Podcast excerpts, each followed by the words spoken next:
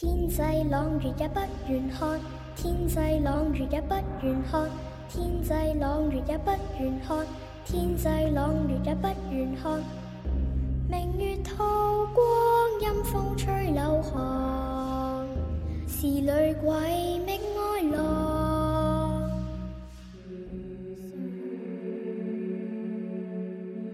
一个被诅咒的小镇，层出不穷的恐怖事件，在迷雾的笼罩之下，正等着你来揭晓。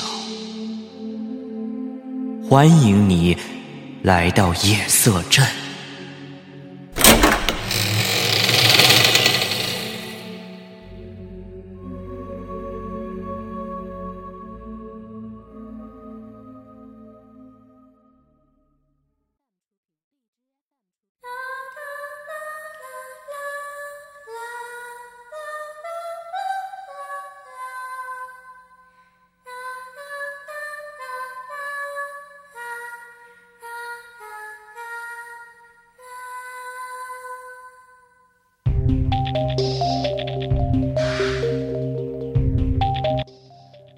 Hello，大家好，欢迎大家来到夜色镇，我是镇长。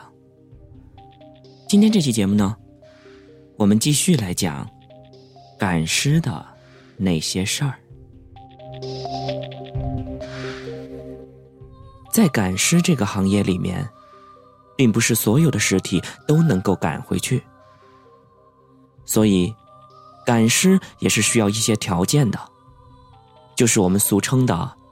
三赶，三不赶之说。所谓三赶三不赶，就是凡是被砍头的，必须将其身手缝合在一起；还有受绞刑的和战龙战死的这三种可以赶。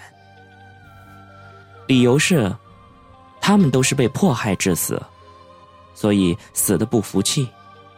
既思念家乡，又惦念家人，可以用法术将其魂魄勾来，以符咒镇于各自尸体之内，再用法术驱赶他们爬山越岭，甚至上船过水，返回故里。凡病死的、投河吊井自缢而亡的，或者雷打火烧肢体不全的这三种，是不能赶的。其中病死的，其魂魄已经被阎王给勾去，法术不能帮他们的魂魄从鬼门关里那换回来；而投河吊井的，他的魂魄是被替代的给缠去了，也就是被找替身的给勾走了，而且他们有可能正在进行交接。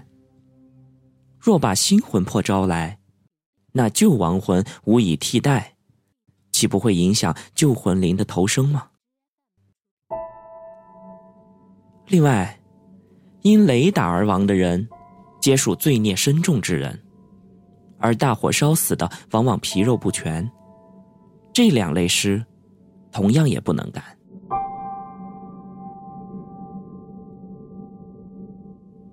下面我们再来说一说赶尸的范围。赶尸原本只赶死在战场上的尸，后来也发展到，赶尸匠也帮那些被官衙冤枉杀死的人赶尸回乡。陈州府赶尸的地域范围，往北只能到常德的廊州，不能过洞庭湖；东只到晋州，而向西直到裴州和乌州；向西南。可以到云南和贵州。传说这些地方是苗族祖先的鬼国辖地，而再远的话就出了界。即使是再有经验的赶尸匠，也赶不动那些僵尸。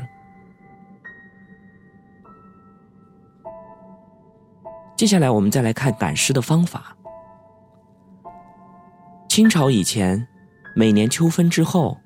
各州官县衙门都奉刑部的批文，处决死牢里的死囚。本地的死囚处决之后，自有其家属收尸埋葬。而欲将被处决的客籍死囚搬回故里的话，通常一具尸首需要请四人抬运，花费比较大。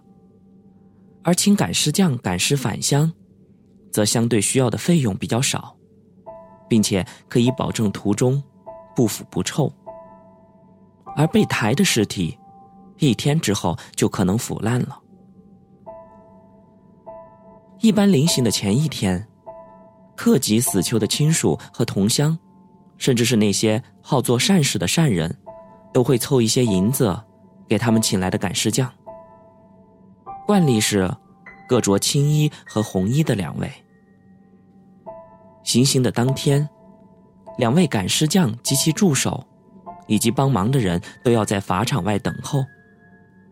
午时三刻，刀斧手手起刀落，死囚人头落地。一等到监斩官离开法场，红衣赶尸匠即行法事念咒语，助手帮忙将被斩的克己死囚伸手缝合在一起，再由青衣的赶尸匠将尘沙，最好是朱砂。置于死者的脑门、背膛心和胸膛心窝，以及左右手板心、脚掌心等七处，各处以一道神符给压住，再用五色的布条绑紧。相传，此七处是七窍出入之所，以尘沙神符把它给封住，是为了留住死者的气魄。之后还要将一些朱砂。塞入死者的口、鼻、耳中，再以神符堵紧。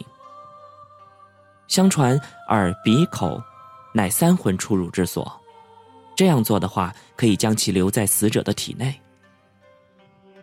最后，还要在死者的颈部敷上尘沙，并贴上神符，并且用五色的布条给扎紧。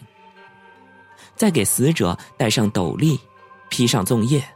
诸事办妥，红衣赶尸匠念毕咒语，大喝一声：“起！”克己死尸便会应声站起。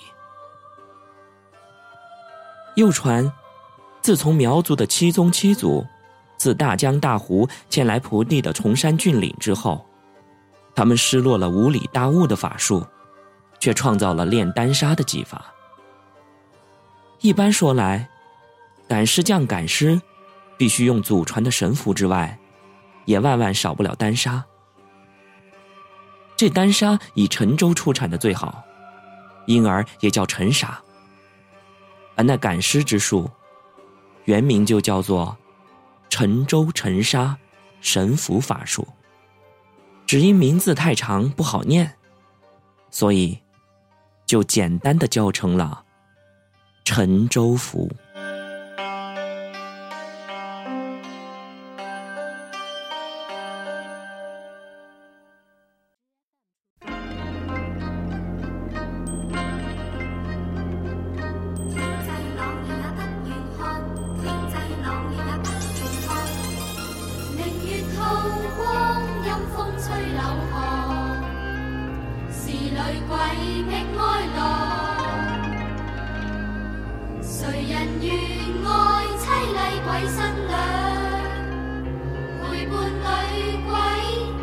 深宵偷拜月光。明月透光，冤鬼风里荡，夜更深，雾更寒。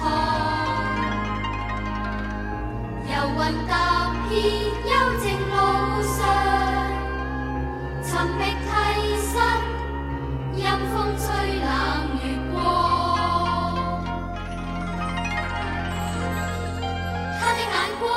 的眼光，好似好似星星发光，睇见睇见睇见睇见心慌慌。他的眼光，他的眼光，好似好似星星发光，睇见睇见睇见心更慌。天际朗年也不愿看，天际朗年也不。